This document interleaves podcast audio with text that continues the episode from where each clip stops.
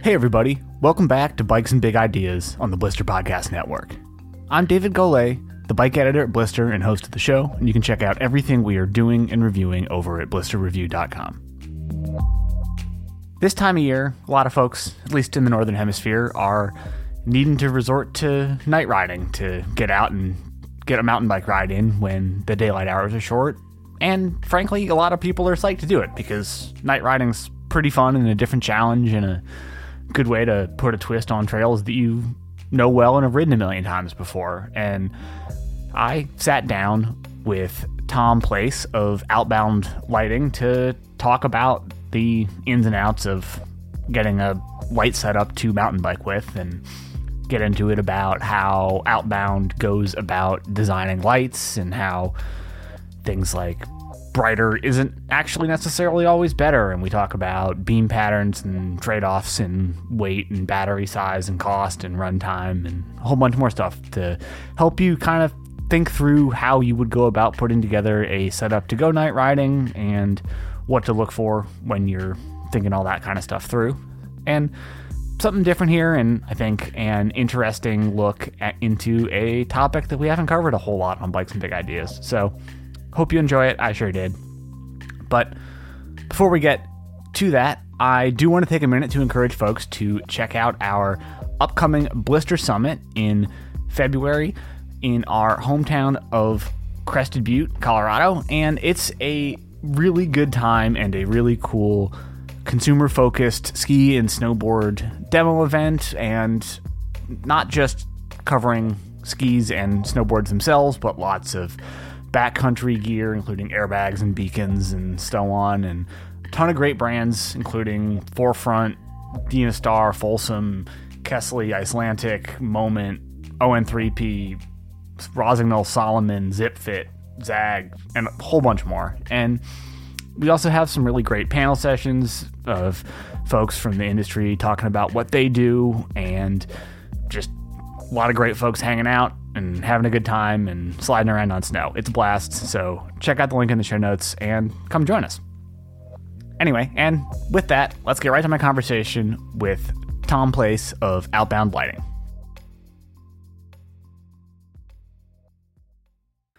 Well, Tom, great to sit down and chat and looking forward to kind of hearing about light design, a little bit of a different aspect, uh, bike adjacent tech at least that we haven't really covered a ton on here. So doing something a little different, but should be fun, should be interesting. Uh, how are you doing and where are you today? Uh, yeah, thanks for having me on. I am doing just fine. I am currently in Bellingham um, in my truck because it's the only quiet place anywhere around here. Um, just moved up here a couple months ago from Olympia. Uh, been up in the Pacific Northwest for a little bit, but uh, I work remotely, and then we have um, four others uh, in Chicago that run our headquarters. And um, so I'm kind of usually all over the place, but I try to stick in this area as most much as possible.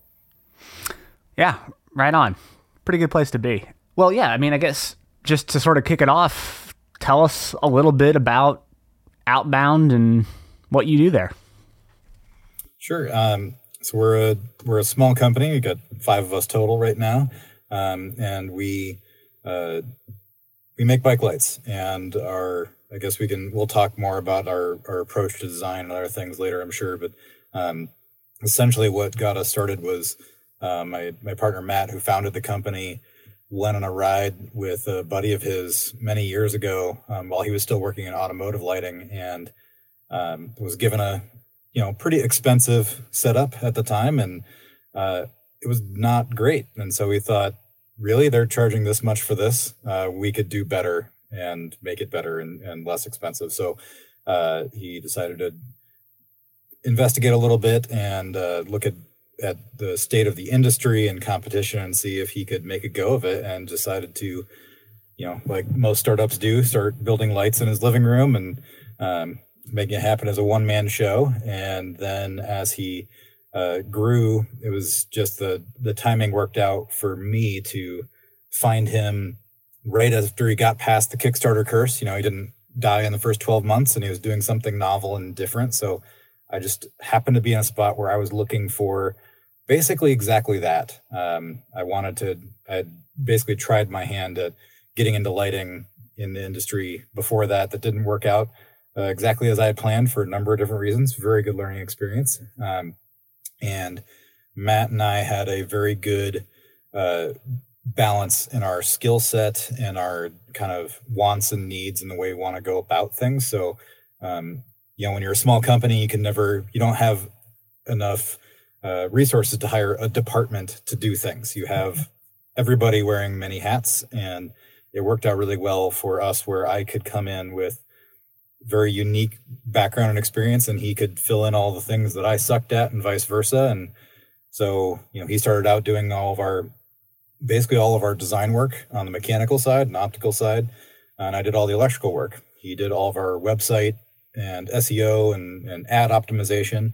Uh, I did all of our media stuff and, and events, and then um, we just kind of split our uh, supply chain management and um, we just fill in all the gaps. And then as we've grown, we've been able to bring some people on that uh, have more dedicated roles, but still you know, generally helping out with anything wherever. Um, so we have, you know, uh, full time uh, shipping, uh, full time assembly because we assemble everything in house in Chicago. Um, so Andy is, uh, I don't want to say slaving away, but he's working away consistently throughout the year, all year, just building lights. And he, uh, I'd say, does 95% of our assembly. Um, and then we just hired a new engineer, Greg, whose uh, job is to uh, basically help us scale without adding more people so we can assemble more efficiently. And so that's kind of looking at uh, automation for assembly processes so that we can involve robots where they add the most value to us. So they reduce the cycle time or reduce the, the human input to cycle time so that Andy can assemble, you know, four times as many lights today as he could when we first started the company. Um, it's not to say we'll never hire more people to assemble, but uh, you know, we're trying to scale efficiently, and I think that's a big part of um, our approach to creating the lights and, and the design of them in the first place as well as, as the assembly is a large part of that um, and that's going to help us be sustainable long term mm-hmm.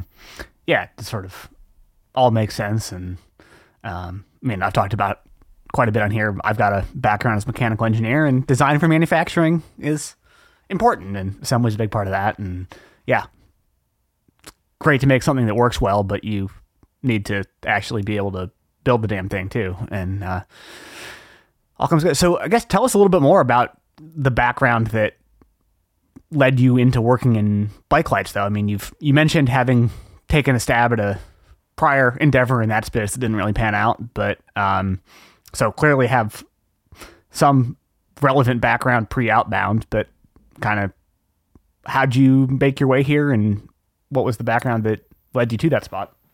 Sure. Um, I'd say it's it's equally important, uh, perhaps more important, how Matt got into this position. So Matt Matt started the company. He um, is a mechanical engineer, had experience previously at Boeing, um, and then went to work for Diode Dynamics, which is um, like rigid or Baja designs that make off-road lights and um, uh, aftermarket lighting stuff. And he was basically their their optical designer, doing all of their optical engineering um, which is uh, also important for stuff that has to maintain you know road legal status, where there are very strict guidelines around uh, beam pattern and intensity and angles and so forth. Um, and so he's got uh, a lighting background and a mechanical engineering background. He's got some experience with Boeing, where the way they go about things is very unique compared to a lot of other industries, obviously, um, and poignant right now given uh, recent events. Um, but uh, uh, so he's that's his background, and then mine. I actually came from the LED industry, so I worked for Cree, and Cree is vertically integrated, so they you know make everything from the the crystal growth, the actual silicon carbide wafers, all the way through streetlights and everything in between. And so I was right in the middle after uh, wafer fabrication. Uh, basically, our, our, package and test area is focused on uh, singulating wafers and creating LED chips those end up getting used in components that then go into the bike lights, et cetera. And as I worked there for for years in R and D, they eventually um, their management approach is very different from Boeing, uh, and they thankfully are good at recognizing what people are good at and what they're not. And um, sometimes they try to uh, force people to you know break out of a shell. Other times they say, you know what, you're really good at this thing let's make that your job. And uh, so my job essentially became uh, applications engineering manager. So uh, the the crux of that position is teaching major customers how best to use our LEDs appropriately. So you know, uh, Panasonic, GE, Acuity, they all make lights in in different ways, and they they are they have their own goals for performance and cost and whatnot.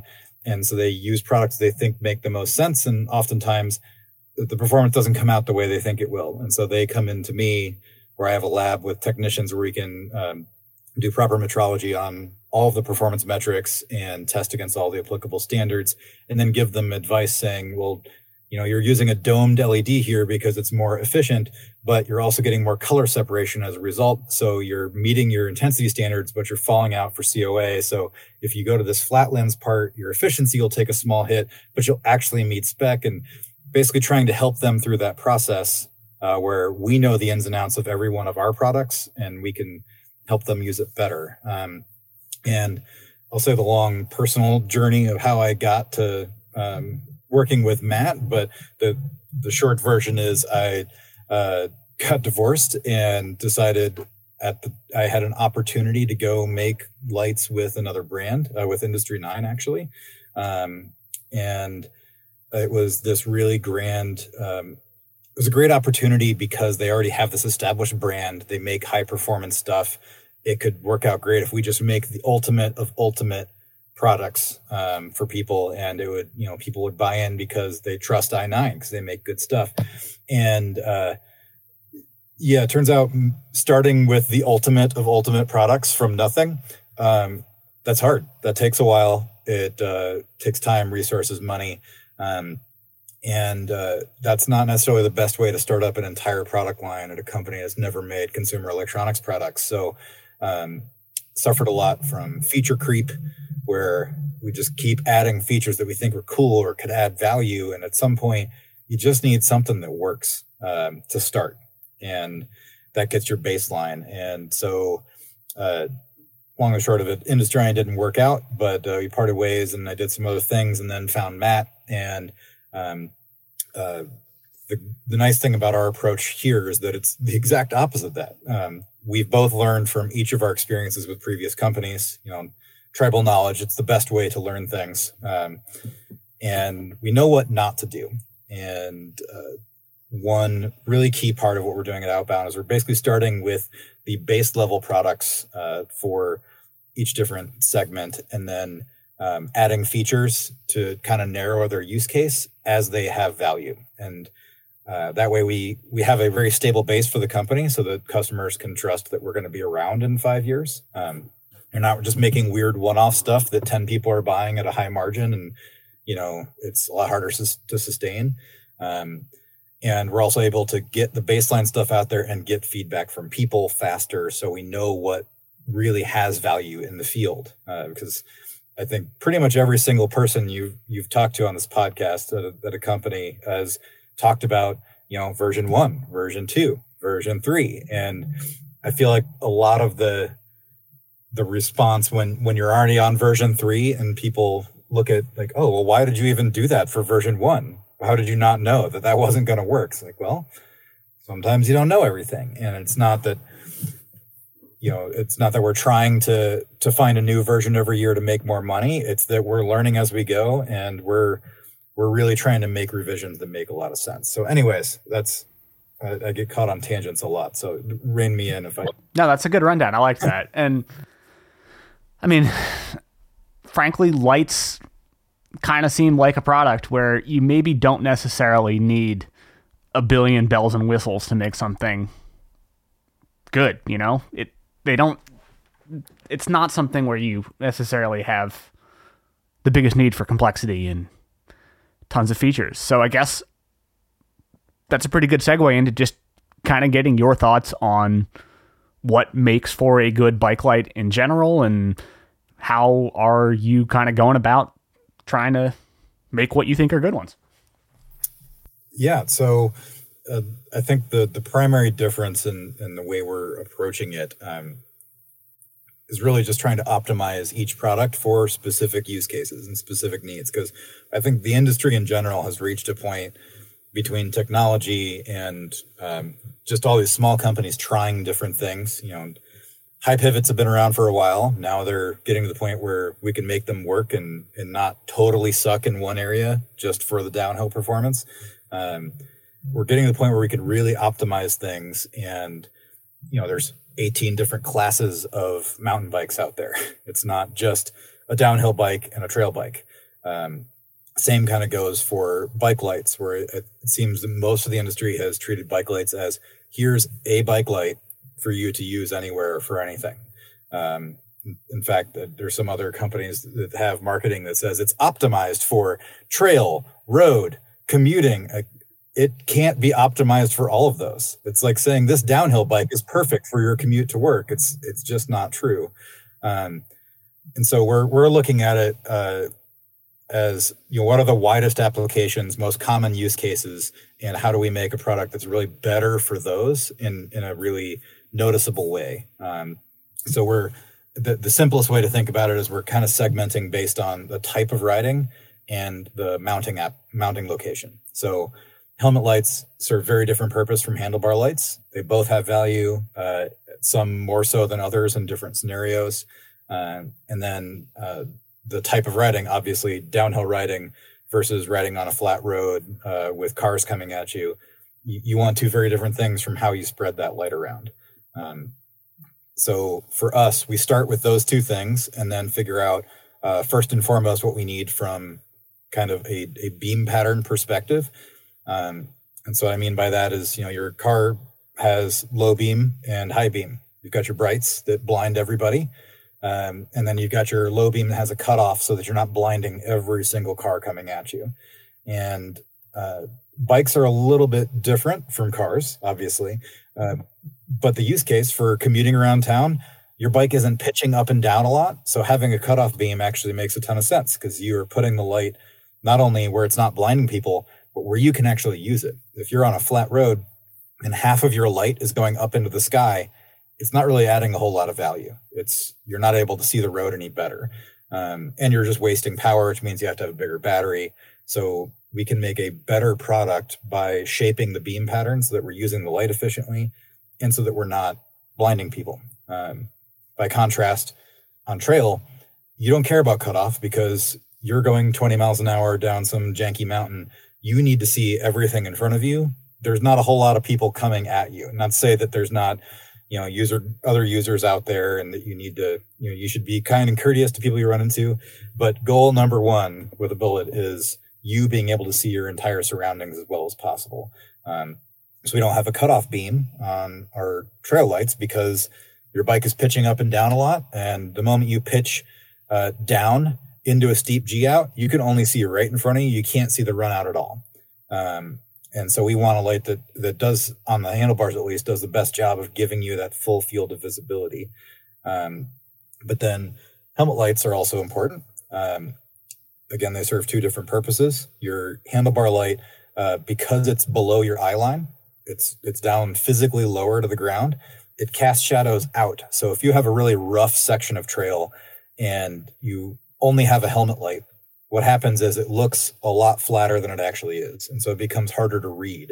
You know, during the daytime, you have shadows. You can tell those rocks are sticking out of the ground. They're not flush with the dirt. And how you weight your bike and ride over those rocks are very different if you can tell that they're sticking up. Um, and a helmet light, regardless of beam pattern or brand or anything, will just make it all look very flat. Um, so uh, it doesn't mean you can't read the terrain. It just makes it more difficult, especially when you're used to daylight. You know, most people ride the majority of the time in the daytime and less at night. So it's it's harder to get used to that because you're not just always in that um, lighting scenario.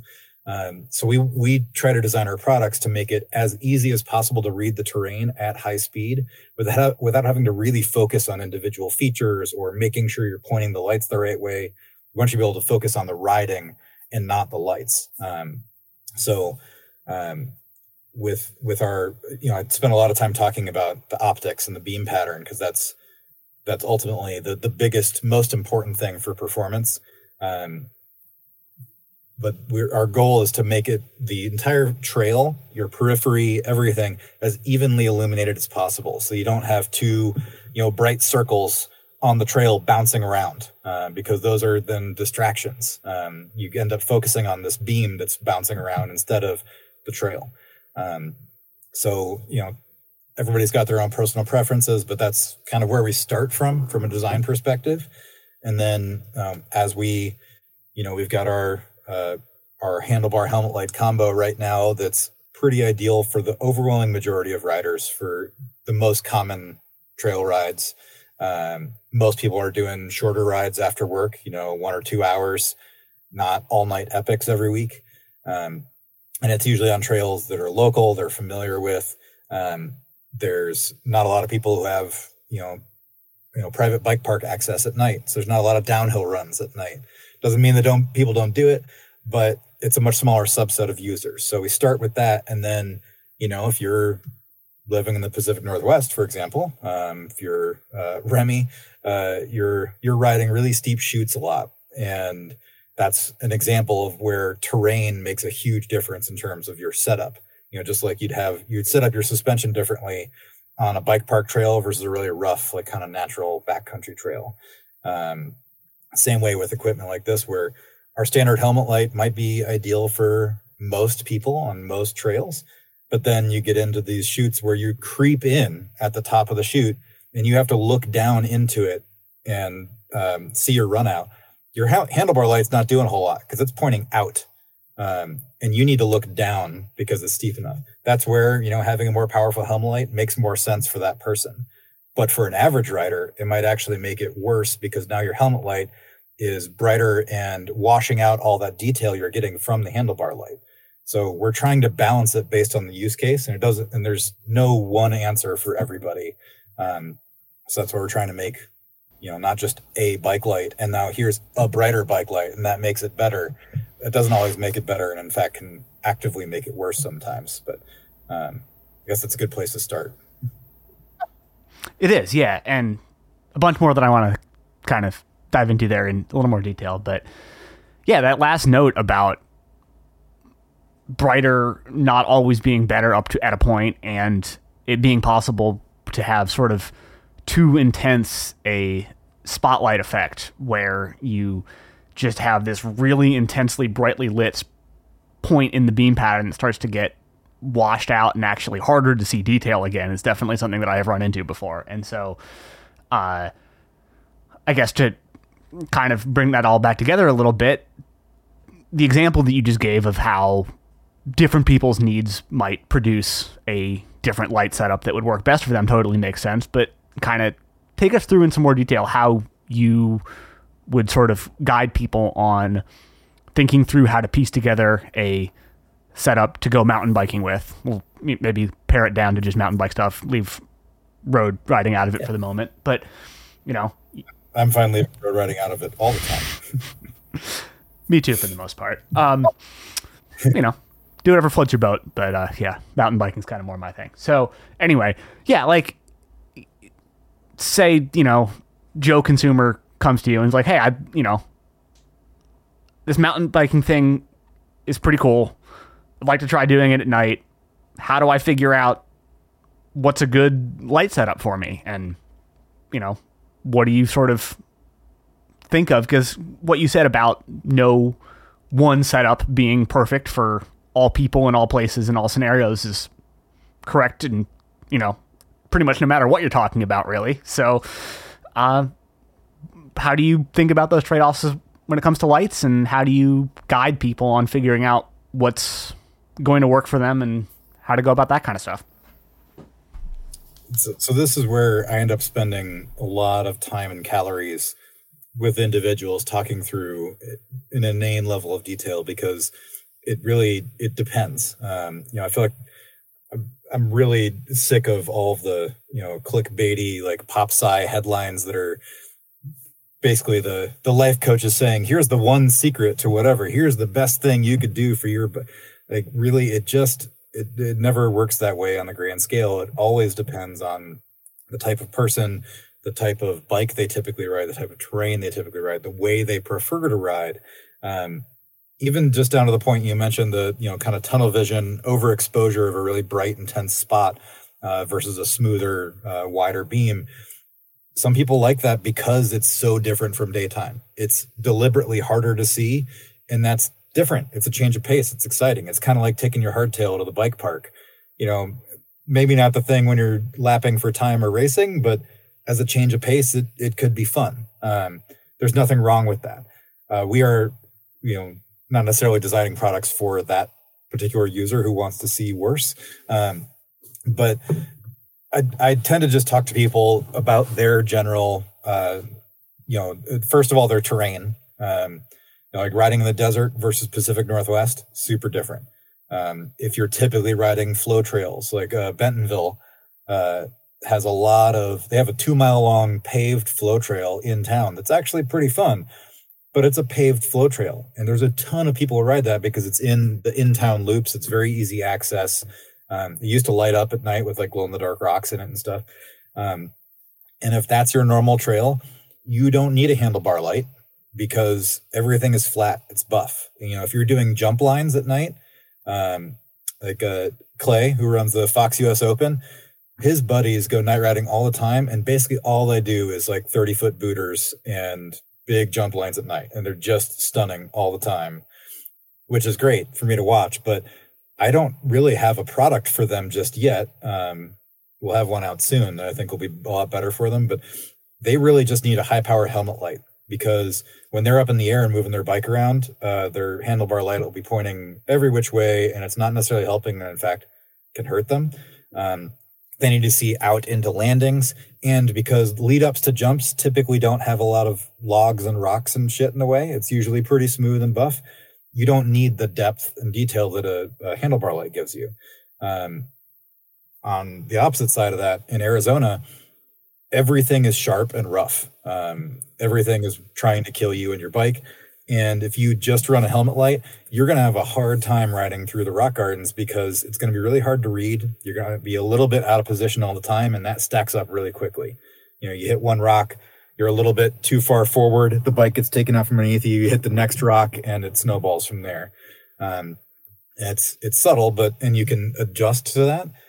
But if you really want an ideal setup, the handlebar light is far more useful there because it gives you the ability to read the terrain much better. And again, the idea is that you want to be able to read it without having to focus on it, you know, out of your periphery. Um, you listen to fast riders, they're always talking about looking ahead, looking down the trail, not looking right in front of you. Um, it's the same way with the lights. You want to be able to look down the trail, which means the trail's coming at you in your periphery right in front of your wheel. You don't want to have to look down to be able to figure out how to ride it or find your line, um, which is where the you know narrow spot beam is not very useful. Um, but more to the point, in Arizona, handlebar light is far more important. Um, also, it's wide open. You know, you're in the desert. You don't have a bunch of trees in every corner. So if you have a wide enough beam in your bar light, you can actually see into most corners without issue. You don't really need a helmet light a lot of the time. Um, here in the Pacific Northwest, you kind of need both um, because of the variety of trails and because there's just so much foliage. You just need both. Um, and so it it really kind of depends. And then also for you know a lot of people it's it's a budget thing. Bikes are expensive. Um, i get that our lights are not dirt cheap. Uh, we try to price them so that they're reasonable. You where you get what you pay for. They're not a luxury item. They're not 10 bucks on amazon. Um, but uh, some people already have light setups and sometimes those you know they might have a, a narrow beam a smaller self-contained light from another brand that's a pretty terrible bar light but it's not bad as a helmet light. And what might make sense for them is to get one of our bar lights that's kind of it's optimized for that, and then move that other light to their helmet, save some cost, and and get most of the benefits from it. And ultimately, that's we were talking about how do I advise people to to set up their gear and what to look for. I'm much more focused on what makes sense for them for their whole situation so that they're happy long term because nobody likes feeling like they spent too much money on something that doesn't make a difference uh, for them. And it's really hard to say because most, you know, it's kind of like trying to ask somebody, how good of a rider are you? Like, you know, should I take them down this trail or not? Like, um, it's similar there. It's really hard to get that information out of people and, and in an accurate way. But it, it really just depends on the use case. I'd say in general, you know, obviously I, most people are going to benefit from having both lights, hel- helmet and handlebar. And um, one thing I would say that is pretty common uh, that I think actually hurts most people is they they assume that the more powerful light should be on the helmet. And again, that's good for some people, like like uh, Clay out on the East Coast, but um, for most people, having a brighter light on the bar makes more sense so long as the beam is wide and it's it's uh, covering the area. Um, so having a balance where your helmet light is a little bit less output than your handlebar light, in general, is better for most people. But again, entirely depends. Sure. Yeah. No. I mean, if like we've been saying, it's impossible to make one size fits all recommendations. But I think that was a good rundown on kind of the general considerations. And when you're talking about it often at least making sense to have a brighter bar light than the helmet one, is that kind of again getting back to the idea that you get much better contrast and shadow out of the bar light and so you're just trying not to wash that out with the helmet one and lose that definition of terrain texture and all the stuff that's sticking up out of the ground that that's part of it um, but turns out pretty much every other part of it also kind of leads that way. So, um, first of all, you want you want better depth so you can read the terrain better. So you don't want your helmet light to wash out the bar light. So you want the intensity of each to be reasonably even. When I say intensity, that's very different from total light output. Everybody measures everything in lumens. It's all we know. It's all the industry has taught any consumers for decades. Um, and that's fine. Uh, it's it's important, but it is far from the only metric that that matters, and it's really hard to convey that in single numbers. So, when I say uh, just really quickly, brightness versus intensity, brightness, like the total number of lumens, is the total amount of light that's being emitted out the front of that light. Um, doesn't say where it's going, doesn't say how it's focused. Intensity is how bright the, the terrain is at a specific point. So right in front of you, versus your periphery, where a really narrow focused beam would be much higher intensity in the middle of that spot, but it might be basically zero intensity outside that spot where everything is now black and you have really terrible contrast between the two. And if you got a really intense spot, your pupils will constrict a little bit, which means will, so you can see that spot better, which will make everything else look even darker, making your contrast worse. So, uh, when I want even intensity for a bar light, that really means I want it to be really wide, very wide, even beam, because your bars are never quite pointed where you're looking. So you're moving on a trail, you're you know climbing uphill. It, obviously, your bars kind of move all over the place on techie terrain, uh, but even downhill, you might be counter steering into a corner. Um, where your bars are actually pointed away from where you wanted to go, or even just small subtle movements. If you have a narrow beam, you you get like the brief target fixation where you lights your eyes move where the light goes and then you're offline and because you can see that one spot really well but not anything else getting back onto your line is hard um, you got to do a lot of hunting whereas if you have a really wide even beam you can see the entire trail and your periphery it's a lot easier to stay on a line and hold it um, or find a line again if you get off of it so as a result if you have a really wide beam that means you need to have more total light to cover the entire field of view at the same intensity. So if I have a beam that's just random numbers that don't matter, but a beam that's 50 degrees wide versus 25 degrees, it's twice as wide. I need at least twice as much light to cover that area to the same intensity. So if our bar light is going to be a wider beam because it's not pointing where you're looking all the time and you want it to kind of give you a wall of light, you really need more power there in order to cover the field um, to a similar intensity. Um, that means that you need a bigger battery, which is heavier and a bigger light.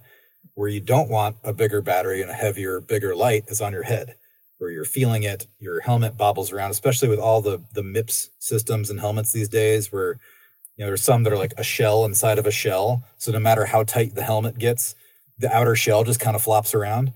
Having helmet lights or GoPros or anything on those can be really frustrating. Um, so having a, a, smaller, lighter weight, lower power light makes it more optimized for this physical location too, especially if you're doing any kind of endurance riding, you know, 24 hour races, bike packing, anything for, you know, several hours, you're going to feel that weight on your neck. It's going to fatigue you as well. So, um, and that comes right back to the beam pattern because your head is pointing where you're looking, at least it should be, unless you ride with a really weird posture. You can have a narrower beam and, and be okay. We still have good peripheral coverage, um, but it's a narrower main beam and a little bit more vertically oriented so that um, when you look into the you know switchback, you're seeing the switchback because you can be pretty particular about where you're pointing it. Um, that means that you're covering a smaller field of view, which means you can use less light, smaller battery, etc. So um, the you know not losing the definition on the trail is kind of the primary motivation, but then everything else kind of leads to the same, I quote unquote ideal solution for our primary setup, and then um, we we essentially kind of establish our baseline products, and then as we develop future products, that's where we start taking these other use cases that are perhaps less common and making products that are optimized for that. Um, and people can do that with their own setups with stuff that's on the market as well. Um, you know, n- not just our brand, but other brands. Um, it just depends on their setup. Yeah, I think that was a good explanation of a lot of those trade offs there. And I mean, kind of along those lines, something that I've done a fair bit in the past is have a helmet light with just a very small battery and pretty much only use that descending. And then I'll just, you know, turn it off a lot of the time and save that power. And by doing so, not really need very much battery on the helmet light at all.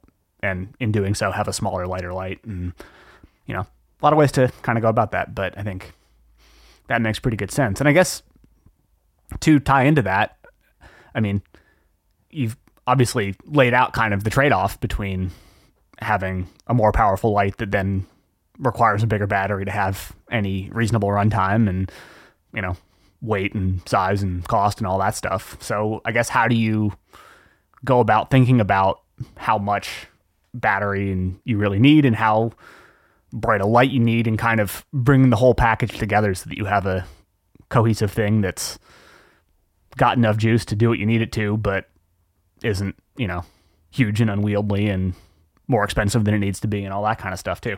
Yeah, and that that comes right back down to kind of optimizing the products for the task at hand. We could make we could very easily make a 12,000 lumen light, uh, but it's going to be incredibly heavy and bulky and unnecessary and not optimized for this. Um, it'll be cool, uh, sure, but it's it's not going to be the ideal product. So um, again, like everything else, all depends on on factors. If you're you know, if you're 65 and you're out shredding and your eyesight's not very good, first of all, good on you.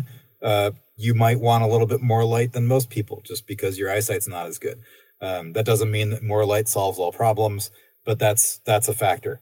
Putting that aside, um, you know, I guess it's more specific in the road bike world um, or just the road going world where we actually go out and we measure intensity at specific beam angles and points. We look at how wide a typical lane is and um, and try to give our our very specific coverage on the road. And we back calculate from there all right how many lumens do we need to cover this area at this intensity at this distance? Because that's simple physics calculation to get us to a ballpark of how many lumens we need um, coming out of the front of the light and then from there we figure out all right we designed this optic to give us this beam there's some efficiency loss there you know how how many lumens do we need out of the LED emitter itself? How many are lost? Uh, how many are collimated? And then what's what's our runtime target? How much runtime do people typically need for their rides? What are what are you know the most common complaints from people? Um, and that'll fig- determine you know what operating modes we need, and then how big the battery needs to be.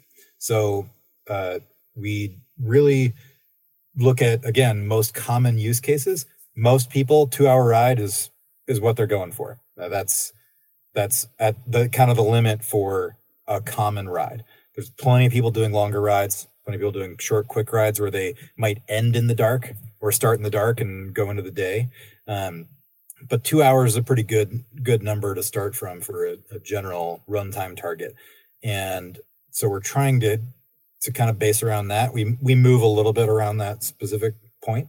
Um, but uh, from there, for trail riding, for example, we, we know about where the uh, I would say sweet spot is for total light output. And right now, our our helmet and handlebar combo together um, is in the 3000 3500 lumen range total um, we can you can get away with less you can get away with more the thing is that your eye is every, everybody's eyes are chemical receptors and they respond very non-linearly to light. Your pupils adapt um, you know when people talk about their night vision where it takes 20 minutes or so for their eyes to adapt to the darkness that's that's a common human trait and your eyes, eyes adapt really quickly to bright lights. Your pupils constrict immediately and then you can't see anything in the dark for a while. Um, so at night for us in particular we're not trying to make something you know we're not making a, a version of a light that's twice as bright because it doesn't actually feel twice as bright. It is on paper, but your eyes adjust to it and it doesn't it's not that notable of a difference. You kind of need four times as much light to feel like it's a significant you know like doubling of light output. Um, and so it's very quickly we kind of try to get to a point where we have a good balance of weight size runtime and output for for typical rides. And and you know kind of put our line in the sand there. And then we're not going to see a bunch of big drastic jumps because you got to jump so far to make the product so much bigger and heavier that it just it's not good for the task anymore. Um, and so i think we've kind of settled on our our range but you know we're going to branch out from that a bit as we expand products because we want people to have answers for their use cases. But you know as a small brand you you know a lot of companies start out by making one bike they don't come out with a full lineup of bikes because uh, they wouldn't be able to support it. They wouldn't survive. Um, same with car companies. Um, so we're we're slowly expanding our portfolio into the um, less uh, less common use cases. But that wasn't your question, so I'll stop talking. no, that was that was good, um, and pretty interesting. Kind of what you were saying there about how it takes such a big increase in output to make a really big perceived difference just given the way one's eyes adjust and all that but makes sense and does kind of mirror the experiences I've had with you know variety of light systems over the years and um so I guess I think that's a pretty good sort of rundown on the general considerations in light design and choosing one and that kind of stuff. Anything you feel like we glossed over on that front? Well, I mean, how much time well, of do course. Um, I could I could talk for for probably days. I'd say that um, you know we we kind of let off the the start of this uh, talking about all the bells and whistles that you do or don't need. You know, not every bicycle needs to be Bluetooth connected. Um, you don't need your light to track your GPS route. Like uh, there's there's limits to technology where it adds value, and I think that's that's a big part of kind of optimizing product design as well. Um, you know, there's a lot of people that really want their lights tied into their GPS for speed control, um, so that it does what they they think it's going to do at all times, and they don't have to adjust it. Um, sure, there's some use cases where that makes sense. I I tend to feel like from a design perspective, we're not we're not trying to find a a new feature that is going to help sell lights like because it's cool. We're trying to find things that really add value to the actual experience on the trail and um, sometimes that's a new feature set you know uh, sometimes that's just trying to eliminate little nuisance factors from other parts of the experience. You know if your if your light is hard to get on and off your bike um, takes you a few minutes to set it up because you've got like a six foot long cable and a battery pack you don't know how to fit somewhere or whatever. That's that'll actually stop people from using them. Um, you know, it, it'll be one more excuse not to ride your bike at night. It's like, oh, I got to get my lights set up. Um, if you can't feel the button on your helmet light through cold winter gloves on a night ride, and you have to like hunt around, or you feel like you have to take your helmet off to change modes, that's really annoying. That's going to make you not want to deal with it. So you're just going to leave it on all the time in whatever mode, and you're not going to have the same experience. So we're we're kind of taking the the two approaches there of eliminating the reasons that the the things that bother people, and you know, to eliminate excuses for people not to use a product or not ride, to make it as simple and easy as possible. You know, like the whole you know the best review you can get about grips is that I didn't know they were there.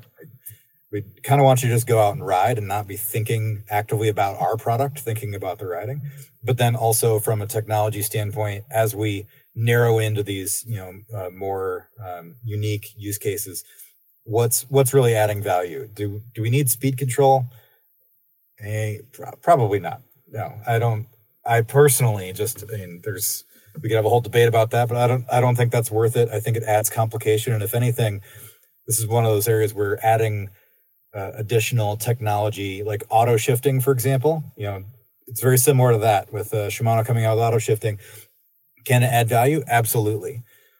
But I bet that most people that would use that, they're not going to remember the 99% of the time it shifted perfectly. They're going to remember the one time it didn't do what they wanted it to do and it drove them, it caused a problem. And, uh, you know, like that example of creeping into a steep chute, you're going super slow into a steep chute. Okay, well, your light thinks you're going slow, so it turns down. But you're about to drop into the chute. Do you want it to brighten before you drop into the chute or after you're going 20 miles an hour at the bottom?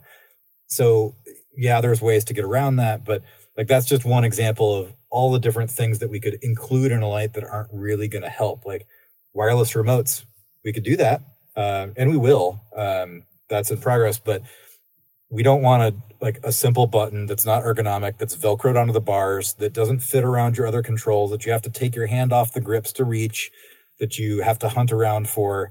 Um, that has minimal versatility. You want it to actually integrate with the rest of the bike. So, like that product is more about ergonomics and fit with other components than it is about like wireless controls and Bluetooth technology.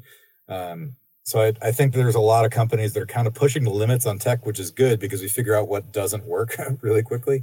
Um, but because our focus is more uh, starting with the simple setup, and, and this kind of goes back into you know what what does an average person need to look at, or or what should people focus on when they're trying to figure out what they need for riding? Just get something get something that works and you know borrow something from a friend and try it out. You'll very quickly know what bothers you and what doesn't or what doesn't work and um, look to fix that. Don't look for things that are um, you know shiny and fancy and covered in marketing and technology because technology doesn't help uh, you know bluetooth doesn't help you distribute the light on the trail where it needs to go right? Um, i just think there's a lot of that going around now but yeah. Yeah, I think that's pretty well put. And I guess to maybe bring it home here, um, I've certainly made the case on Blister and both written and talked about it a bit just for night mountain biking being sweet, both because it's a way to open up times when you might not otherwise be able to get out, but also just because it's fun and different. But let's hear your version of that case.